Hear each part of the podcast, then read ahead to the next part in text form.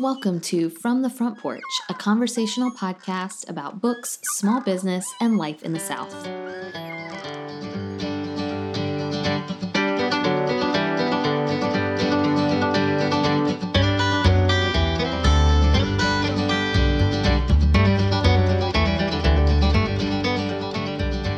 Lydia is dead, but they don't know this yet.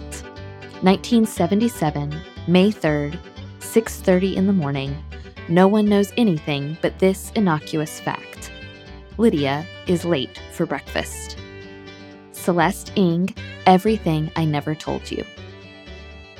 I'm Annie Jones, owner of The Bookshelf, an independent bookstore in beautiful downtown Thomasville, Georgia.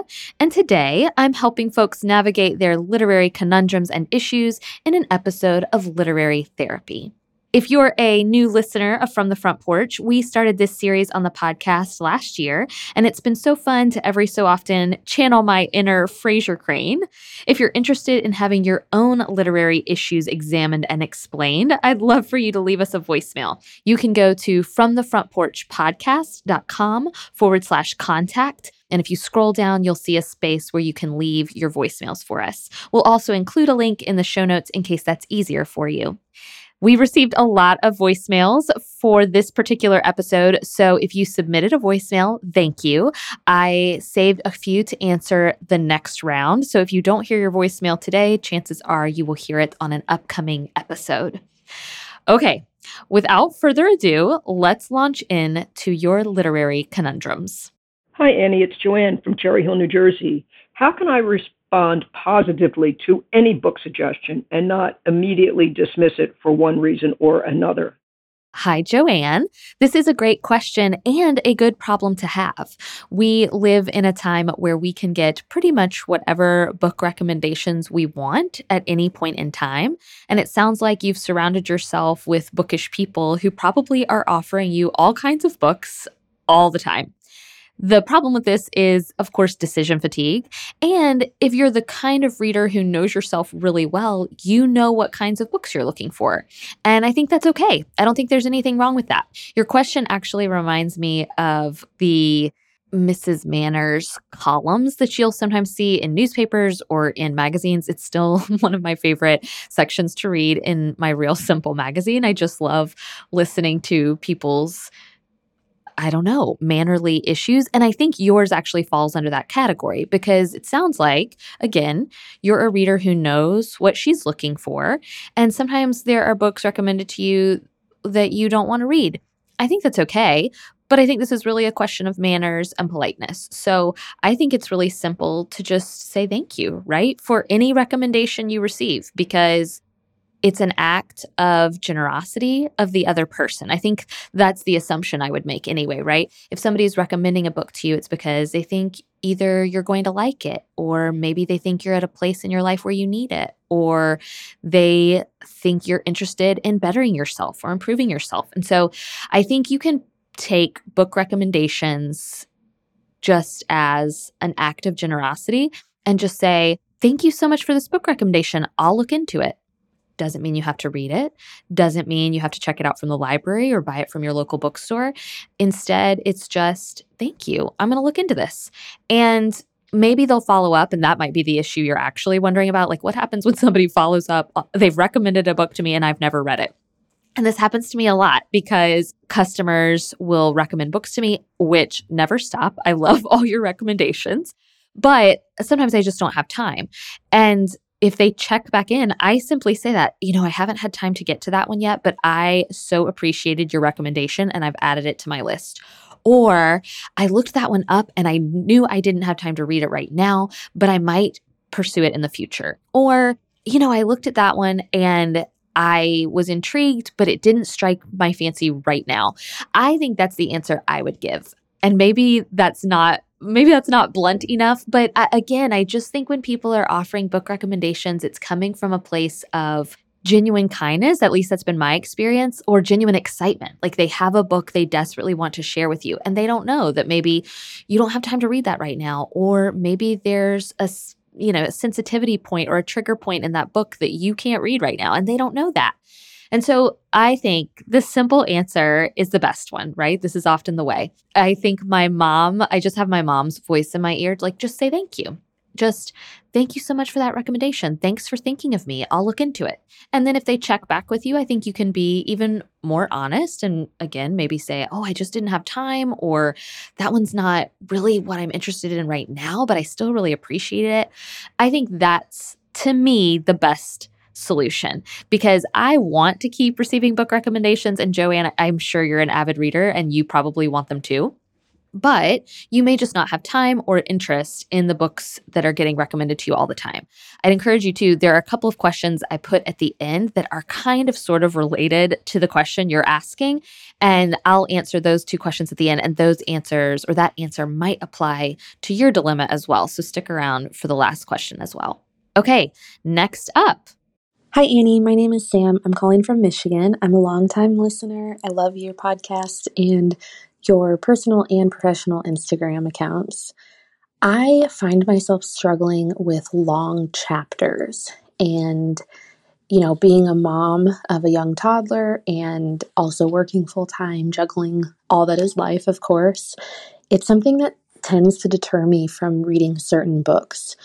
I'm curious if you have any tips on that. Thank you. Hi, Sam. Me too. This is a conundrum I also find myself having, particularly during these pandemical times. I also am very drawn towards short chapters, books that feel like I'm accomplishing something, which I think we've talked about this on the podcast before. I'm not sure what that says about me. I don't know that it's really a great aspect of my personality. It sounds like you, quite simply, are just really busy and you've got a lot on your plate. And so a book with maybe longer sections rather than short chapter divisions is going to be hard for you to navigate right now. And I think that's okay. I think reading is often very seasonal, and you may be a season in your life right now where shorter chapters are just the name of the game. So, first of all, I have some recommendations for books with short chapters for a lot of my new mom friends, and actually, this was recommended to me by a new mom friend. My friend Callie long ago recommended the books put out by The Moth. There are two, you'll hear me recommend them all the time, I think, on the podcast and on Patreon. We talk about this a lot. The first is All These Wonders and the second is Occasional Magic. The reason my friend recommended these is because the chapters are really short and yet you're getting kind of a full story. So they're almost like essay collections and almost like reading the Moth podcast. they're like reading the podcast in book form. So I think those are a great go to. I also think a lot of thrillers and mysteries and suspense novels stick with this short chapter format, I think because they know it is propulsively readable. You'll hear me talk about Leesa Cross-Smith later in this episode, but I think she's an example of an author who also employs and utilizes short chapters. I think books that tend to be, and maybe this is an overgeneralization, but books that are plot driven I think tend to have shorter chapters. Books that are character driven tend to have longer sections. At least that is how I feel in my reading life.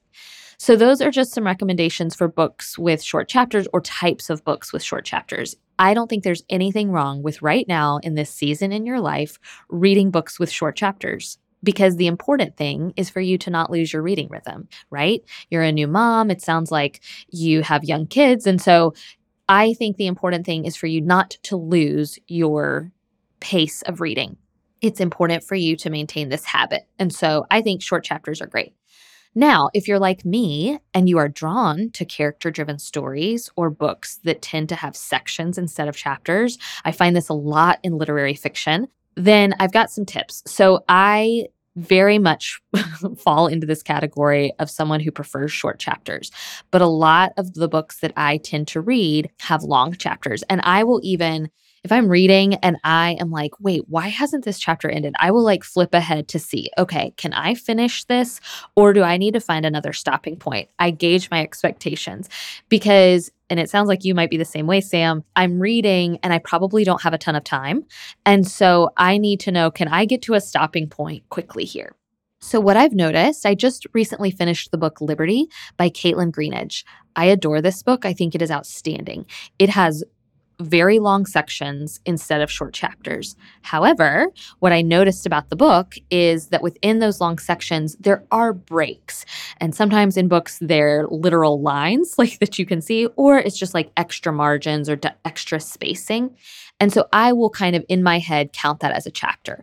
Like if I can just get to this little section break, then I can put this book down. And typically, the author has created, unless you're reading some kind of stream of consciousness work, like the author has created kind of a pause in the narrative in those little breaks. They're there for a reason. So your book might not have short chapters, but it does have kind of places to pause. And I think that's really the point, right? Even books with short chapters, what I find happens is I'm reading and it's propulsively readable and compulsively readable. So I just keep going. What's great, if we want to flip that, is a book with sections gives you space to set it down for a second. So I find again these books tend to maybe be quieter quieter or more character driven. And so they have built in moments for you to rest and moments for you to pause. So instead of reading whole sections at a time, what I might do is just look ahead and flip ahead until I see the next little section, like the next little marker. So the next little pause. And I wait to read or I'll read up into that point. So I won't read or bite off the entire section. Instead, I will kind of look at the section and see where the pauses are. So that's one recommendation. Another book that did this recently that I really loved, and I loved Liberties, like both of these books are four to five stars for me, was the Katherine Heiny book, Early Morning Riser. This book was divided up into years. And so each section was a different year. And so I did kind of flip ahead and see okay, do I have time to read this entire year? and I did. Like this was a Sunday afternoon. I don't have kids. I didn't have anything to do. And so I could get to the next, like that was kind of my marker. It's almost like running a race or swimming or something. Fill in your exercise metaphor of choice. It's it's kind of getting to the next landmark, right? Getting to the next mileage marker. Like if you're you're on a road trip, getting to the next gas station. And so I knew if I could just get to the end of the section, I could pause and take a breather with this particular book, that was doable. With Libertie, it wasn't. I was reading Libertie in the evenings, and so my time was shorter than just reading it in one fell swoop on a Sunday afternoon. So for Libertie, I employed the pause method, like finding my own mile markers per se. And then with the Katherine Heiny book, I looked and kind of evaluated can I read this whole section? And on that particular occasion, I could. So I'd encourage you to kind of look at books and if you're only in the mood for short chapters, or if you just know that's the best thing for your reading life right now, only read books with short chapters. That's okay. If you are willing or able to read books with longer sections, divide it up yourself. No, okay, I'm going to read up until this marker. And I think sometimes that's even more helpful. We're going to talk about reading within time limits. But sometimes if you're like me, you'll read for 10 minutes and you'll be like smack dab in the middle of a chapter or something. And that's not helpful. But if you're telling yourself, okay, I'm going to read until this pause in the narrative, that can kind of help you pick up a a book and put it down more easily. I hope that helps, Sam. Your problem and mine are very similar. So hopefully these little tricks were helpful for you. Hey, Annie. This is Andrea from South Carolina, and I have a literary conundrum. I really like to read light fluff books, but I also know I want to and need to read books on things like racism and spiritual formation and personal development. But after just a page or two, I start to shut down, sometimes due to like depression or anxiety or just like general overwhelm of the topic. How do I push through and continue to read those books that I know will help me grow as a person? Because usually I just end up watching three hours of Schitt's Creek before bed. Any thoughts? Thanks. Andrea, what a thoughtful question. And I think one a lot of people are asking right now. We want to make sure we're reading widely, we're reading diversely, we're tackling difficult subject matters and difficult narratives. But it can be hard, I think, especially with pandemic brain and with thoughts that tend toward the anxious. I think sometimes this is tricky. So I appreciate this question. And I do have some recommendations. So the first is a trick that Laura Tremaine has employed. Laura is the author of Share Your Stuff stuff, I'll go first. We had her on the podcast a couple of weeks ago, but she also is an avid reader. And you may have gotten that from the episode she was on. And she frequently will tell her listeners and her followers that one thing that she always does is she reads for 20 minutes in the morning she it, like that is kind of her habit that she has built into her day her structure that she has built into her day so she reads for 20 minutes so Andrea, I'm laughing because I also binge television shows. But what I have found is I tend to do that in the evening. And I think it's because I've lived an entire day and sometimes my days are stressful. And so I really don't have much more bandwidth for anything else. And I think it's important to note here that if you're reading books that are about racism or spiritual formation or professional development, those are books that really require us to be present. And so maybe you're reading these at the wrong time of day. So for Laura, she sets a timer and she reads for 20 minutes. She typically and my understanding is she does this in the morning. So I'm wondering if in the mornings you could tackle 20 minutes of a nonfiction book. And maybe the goal of reading these nonfiction works isn't so much that like you finish these really fast and that you include them in your reading count at the end of the month. Maybe it's that you're truly reading to understand. And when you read to understand, that takes longer and that is okay. I think we tend to, I don't even think we mean to, but we kind of make reading competitive or we're just desperate to like share a book with somebody. And so maybe we want to hurry up and finish. I know that with the work I do at the bookshelf, I tend to want to read books quickly. And what I'm learning this year as I'm trying to read more nonfiction is that books take time. Some books take time. And especially if you really want a book to change you and if you really want to work on yourself and, and, and grow as a person, then I do think some of these books are going to take more time. So I like Laura Tremaine's idea of reading for 20 minutes, and I like trying to do that in the morning before your day has even begun. I think that this could help, like kind of switching this rhythm and then knowing, hey, I get to watch four episodes of Schitt's Creek if I want to because I've already eaten my vegetables. And and I and I don't mean that in a crass way because all the books we're talking about, spiritual formation, anti-racism books, those are good books and they're important. And often they're very well written and interesting. Like they're these are not boring works. But I do think they tend, especially if you're a reader who reads a lot of fun rom coms or lighthearted literature, it can feel a little bit more like you're doing your homework or you're, yeah, eating your vegetables. And so maybe try doing that first and then rewarding yourself with metaphorical ice cream later. So switch up when you're reading these and maybe set a timer. And set the timer because, again, the goal maybe isn't to finish this book in one day. The goal is to read 20 pages at a time or to read five pages and really do a lot of underlining and note taking and thinking. And you do that for 20 minutes. And that's great. Another tip I have and that I have used is I am not a great audiobook listener, but I do tend to do better with nonfiction. So, Caste by Isabel Wilkerson has been on my reading list for a really long time, probably since it came out. And I just have not made the time for it. And I was in the car for a long period of time a couple of weekends ago, so I downloaded the audiobook. And of course, shock to no one, it's outstanding. The audiobook is fantastic.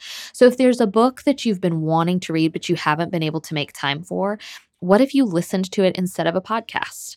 Or what if you listened to it while you took your walk? Or what if you just said, okay, I'm going to listen to this in five minute snippets every time I'm in the car?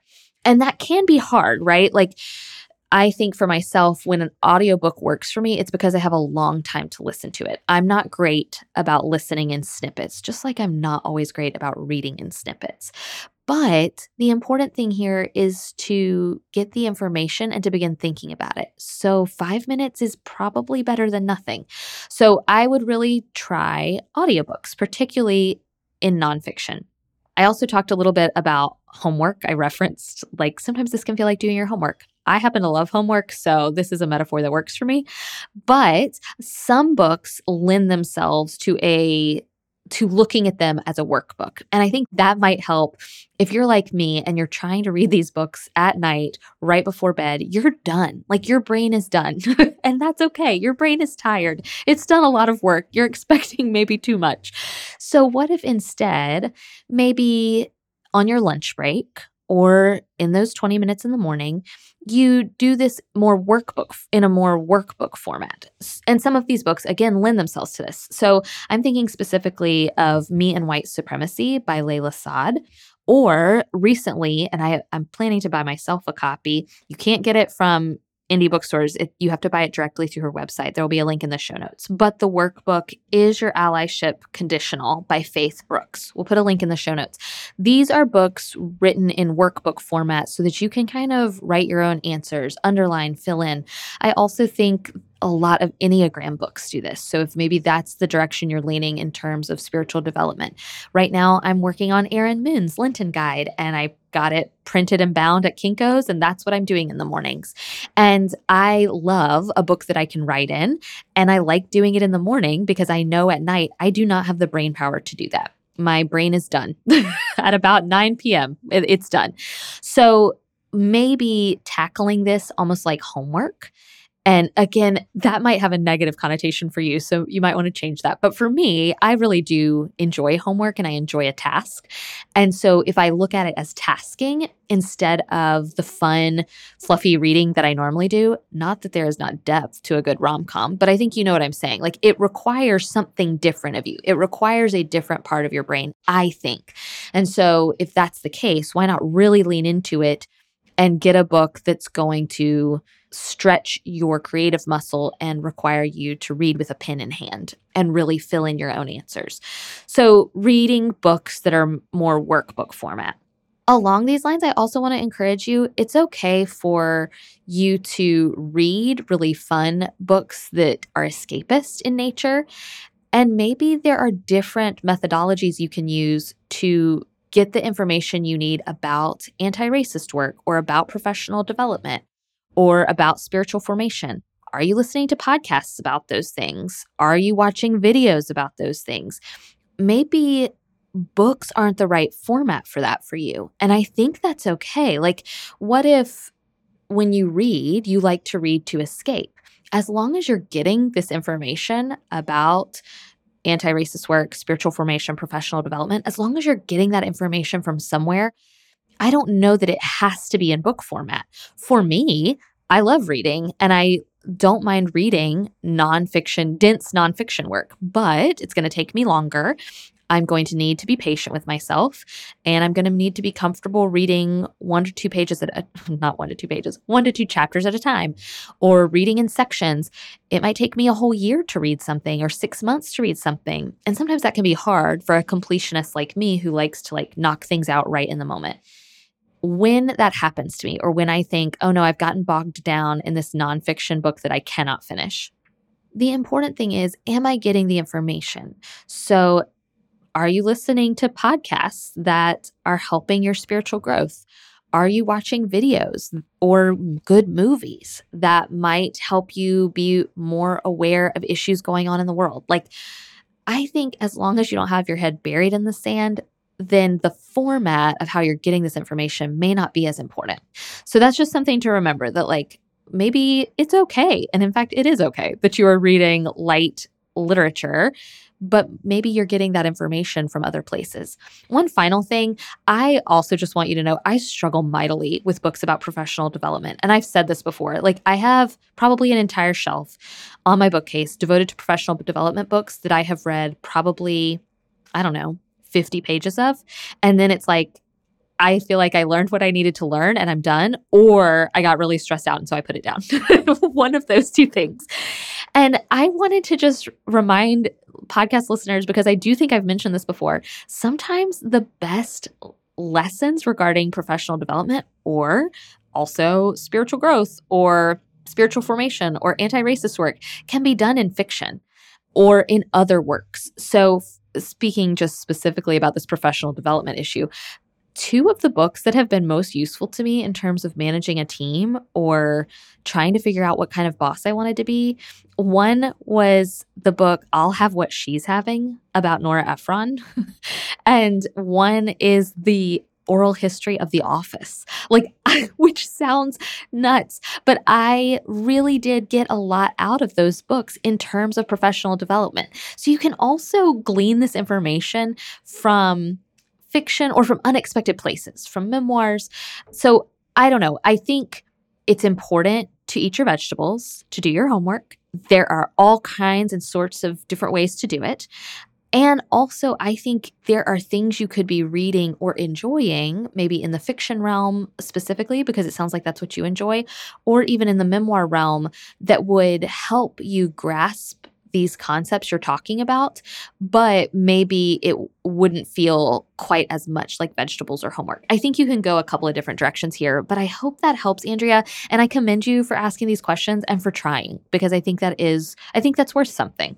Hi, Annie. This is Liza. I am from Apollo Beach, Florida. And my question for you is I am looking for a book that will grab me from the very early part of the book. So, like, something that just hooks me in the very few pages, kind of like a flash in the pan type of gripping novel from the first get go. That'd be great. Thanks. Hi, Liza. When I heard your message, I immediately thought of Sutton Foster on Younger. I don't know if you watched that show, but her name is Liza. So I think this is a really valid question. And I was going to save it for next time, but then I was like, wait a minute, we're still in the middle of a global pandemic. And I think a lot of readers are asking themselves this.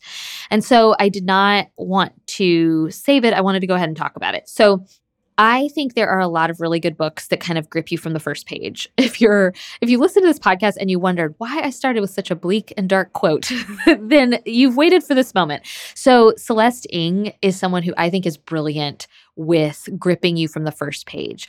I will never forget reading Everything I Never Told You and that first line Lydia is dead. Like immediately I was like, well, okay, I'm in this now. Like you're immediately, it's almost like I opened to the middle. Do you know what I mean? Like there's already something happening. And I think that's really one of the principles at play here. All of these books that I'm going to mention are all, you're just, as the reader, immediately thrust into a dark or scary or intense or emotionally intense situation. These are books that are already like the action is already developing and you're kind of being thrown into the middle of it as the reader. So, Everything I Never Told You by Celeste Ng, but also Little Fires Everywhere. I think really, truly, she is a master at this. The book that I, it comes to mind all the time, and I am sorry to say, I think it is hard to find in print. I think it is still in print, but it is hard to find. So, you might want to check at your library, is Everybody Rise by Stephanie Clifford this book is about a girl who makes, or a young woman who makes so many horrific decisions. But just immediately, the setting of this book kind of drew me in. She's graduated from college, she's living in New York City, and she's trying to leave lead the high life, but she can't really afford it. And I just remember not wanting to stop reading while cooking. So, like, I was stirring with a book in my hand, which I never do. And I think that's a good sign. So, I think that's what you're looking for, right? Is a book that you really don't want to put down. And I think right now that means even more than ever because our attention spans i feel like are, are all over the place. Maybe i'll only speak for mine but i do think that these books that kind of grip you immediately are really important for your reading life for my reading life right now. This close to okay by Leesa Cross-Smith. I've not read her other books but this one i dove into on a monday and just read the whole thing because immediately like on page one and sometimes when Olivia and I do New Release Tuesday podcasts, we talk about like from page one, these are no spoilers. So anytime you hear somebody say, like, no spoilers, this happens immediately, I think when a lot is happening at the beginning of a book, that generally lets you know, oh, this is probably pretty gripping from the get go. So this close to okay, the female protagonist finds a guy on a bridge about to jump off which sounds horrific. It is horrific. And she talks him down off the ledge, and they spend a weekend together, kind of helping each other heal. This book takes place over a weekend. So that's another plus, in my opinion. Like you can you are guaranteed a lot of traction in a book that only takes place over a couple of days. But you're immediately once again thrown right into the action. There is really not a ton of immediate character development instead that takes place throughout the novel and you're just kind of thrust into the plot right from page 1 room by emma donoghue Brown Girl Dreaming by Jacqueline Woodson. This might seem like an outlier because it is overall a quieter book. Like it is not this kind of bombastic thriller or on the edge of your seat book like Room, but immediately the poetry just sets you in motion. And so if you are looking for a book that you can kind of go with lyrically, I think a poetic book or a book told in verse is a really good way to start. And Brown Girl Dreaming does that. Before the Fall by Noah Hawley, Dear Edward by Ann Napolitano, I thought oh, all my like like vacation gone wrong books or both those books that I just mentioned are plane accident books, like which just is a weird thing to say aloud, but I think books where there is something happening at the very beginning like like the climactic moment is actually at the beginning of the book, that's what you're looking for. The other place I do think you might find this, and Brown Girl Dreaming hinted at it, is young adult or middle grade literature, right? These books are designed to grab people's attention from the very beginning. Kids want to be mesmerized, right? They want to be sucked in. And so I think you could try your hand at some young adult lit too, or middle grade lit to really ease yourself into this. And then I don't think necessarily it would have to be a thriller or a suspense novel, like a lot of the ones I just mentioned are. I do think Everybody Rise, This Close to Okay, Brown Girl Dreaming, those are less thriller feeling. And I think young adult lit, you could really do a lot of different genres because those books, once again, are designed to be propulsive and to be compulsively readable. Liza, I hope that helps. Okay, I want to close with these last two questions. I paired them together on purpose, and I'm going to try to answer them relatively quickly because we're drawing near to the end of the episode. But let's take a listen.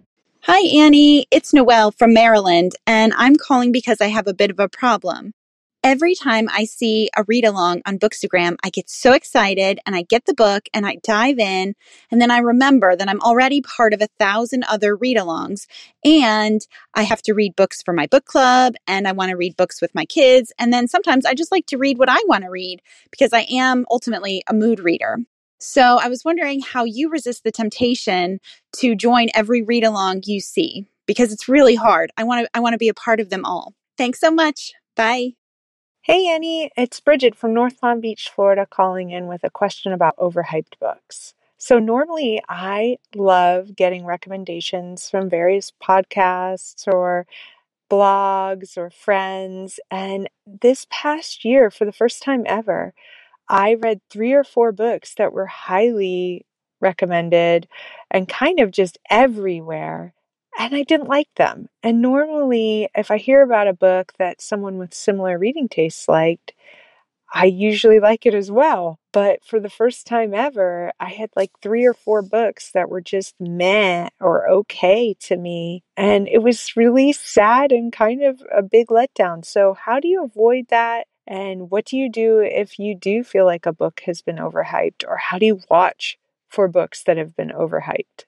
Okay, Noelle and Bridget, I combined your questions, even though maybe at first they didn't seem related, because I actually think they are. What I think you're talking about are things that you see on Bookstagram or that you hear in podcasts or that you see happening. And I think there's a little bit of, and I'm so sorry for saying this, FOMO. Like, I think there's some FOMO here and I wanted to encourage you to try a tip that I learned from the lazy genius, Kendra Adachi. She wrote the book, The Lazy Genius Way. But this is a tip I learned from her on Instagram or on her podcast. I actually don't know that it's included in her book, but she encourages you to find an expert. So find an expert not find a dozen experts, not find five experts. She really tells you find an expert. Find somebody you trust. Find one person whose reading tastes you trust. I admit that I do this with more than one person, but I have a couple of people, most of whom, I'm trying to think, both of whom I have met in real life or I am in relationship with them in my real actual life. Not that there's anything wrong with internet relationships, but like I know these people. And so I know their book recommendations are 100% for me. I, one of those people is Hunter, who you'll hear on the podcast pretty frequently. I know that I can ask him, Hey, will I like this book? And he will say, Oh my gosh, yes, I think you're going to love this book. Or he'll say, You know, I don't know if it's for you, but I think you should try it. Like he's the kind of friend who will encourage me to step outside my comfort zone and step outside my reading boundaries, but he'll also prepare me for that. He'll like let me know, you know, I don't know if it's for you, but I think you should try it. And so I'll try it. I think, Bridget, that would especially work for you because it sounds like and I, my personality type is such that I am automatically wary of hyped books, which is unfortunate working in the book selling industry because overhyped books often are justifiably being hyped. Uh, I do think, I'm not always, but but I do think there is often a reason they are being hyped. And sometimes that reason has to do with marketing.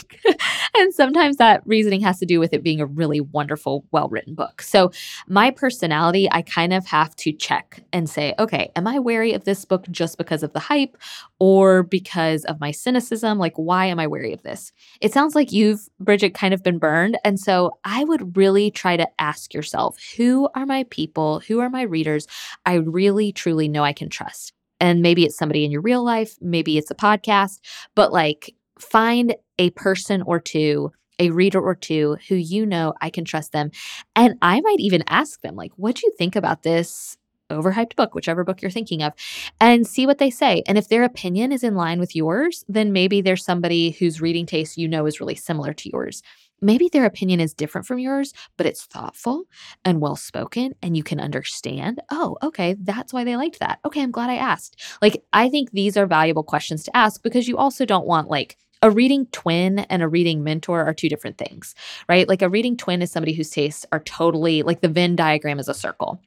I tend to like somebody like Hunter, where our Venn diagrams are overlapping quite a bit, but not entirely. I don't want it to be a total circle because I do want Hunter to tell me books that maybe might be outside my comfort zone, but he's going to encourage me to read them. So I don't want my I don't want my reading expert who I'm following to be a total and complete circle with me. Does that make sense?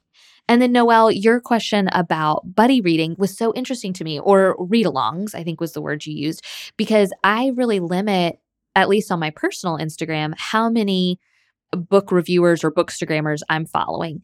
I do that for a few reasons, partly because truly so many books, so little time. Like that's how my life kind of is, but also because I don't want to quote somebody accidentally. Do you know what I mean? Like I don't want to bring that to the podcast or to my personal life or to my reading life without like knowing, oh wait, who said that? Where did that come from? Where did that part of my brain? So like I try to really limit how many bookstagrammers or fellow readers I'm following just for my own sake and to make sure I'm not accidentally plagiarizing their hard work. So, my response is what are your real life friends reading? Or, like, is there a group who you really enjoy spending time with on Instagram? And maybe those read alongs you pay attention to, but everyone else you you're able to tell your brain that looks fun, but not for me right now. Like like for example, I am reading a read I think a read along that I am doing right now is Middlemarch by Conquer uh, by Conquer Classic by From the Front Porch by the bookshelf. Like we're we're doing that. We're doing that read along together. Hunter is doing it with me. This is a book I've wanted to read. Hunter has wanted to read it, so we decided to conquer it together this year. So that's the only read along I'm doing this year. I I am incapable of doing of doing more more than that this year. I may do book clubs. I may do recommendations from friends. It sounds like you have kids you might take recommendations from. That's fine. But bogging yourself down with so many different read alongs, I think would be hard. So, my advice to you is the same as it is to Bridget, which is find one or two read alongs that you know you're going to do or that you want to keep abreast of. Maybe you don't want to read Middlemarch this year. This is just an example, no pressure. But maybe you don't want to read Middlemarch this year, but you do kind of want to keep up with the progress of the people who are reading it. Okay, that's fine. Just have your brain say the Amy Poehler line good for them, not for me. And like, that's great. Or good for them right now, good for me later. But I do think find one or two groups where you want to read along with them but but limit yourself because because we're finite people. We're, we're finite beings. And so you can only read so many things. And so find one or two groups or people that you trust. And I would make sure, even though again, the internet is great and I love the internet and I love all the friends I've made on it. I also think making sure you're doing read alongs, I'm using air quotes, read alongs, book clubs, conversations about books with people you know in real life. I think this is important because conversation is so important. And I think over the past 12 months, it's been hard to have actual in person, face to face conversations. You know, we're doing those on Zoom or we're having them over the phone or on Voxer all of which is great. But there's something about an in person or a face to face conversation. And I think that is often best done with people you actually know. So find a couple of people or book groups on Instagram that you love and you want to follow along with their read alongs, but also really, and it sounds like you have some great readers in your real life. I would really listen to them and read along with them because I think those conversations may be some of the most rewarding. I think the book, the conversations I'm having with the people I know in real life, like my dad, my brother, and I all read The Cross and the Lynching Tree. Or I read Jesus and John Wayne, then passed it on to my dad, and now my aunt's reading it. Like we are having really great conversations about these books. I didn't necessarily read along with them, like we read them at a different pace. And I didn't necessarily read along with a couple of people on the internet who I really love who were doing read alongs, but I didn't do the read along with them because I knew I'm going to read this at my pace and then I'm going to have a conversation with somebody I love about this stuff. And I think that can be really valuable. I don't want to deter you from doing read alongs. I'm just encouraging you follow along on the internet, do fun read alongs, but also read along with people in your real life too. So, that's my advice to you, Noelle, and to you, Bridget. And that's it. That wraps up this edition of Literary Therapy. Again, if you have a literary or bookish conundrum or problem, I would love to hear it and I'd love to try to help. You can leave those at fromthefrontporchpodcast.com forward slash contact. From the Front Porch is a weekly podcast production of The Bookshelf, an independent bookstore in South Georgia. You can follow the bookshelf's daily happenings on Instagram at bookshelfteville, and all the books from today's episode can be purchased online through our store website, www.bookshelfthomasville.com.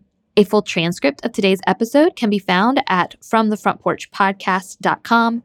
Special thanks to Dylan and his team at Studio D Production for sound and editing, and for our theme music, which sets the perfect warm and friendly tone for our Thursday conversations. This week, I'm reading Crying in H Mart by Michelle Zauner. If you liked what you heard on today's episode, tell us by leaving a review on iTunes.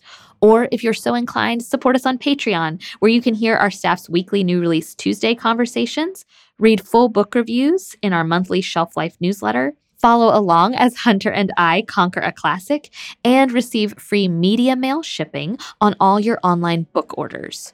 Just go to patreon.com forward slash from the front porch.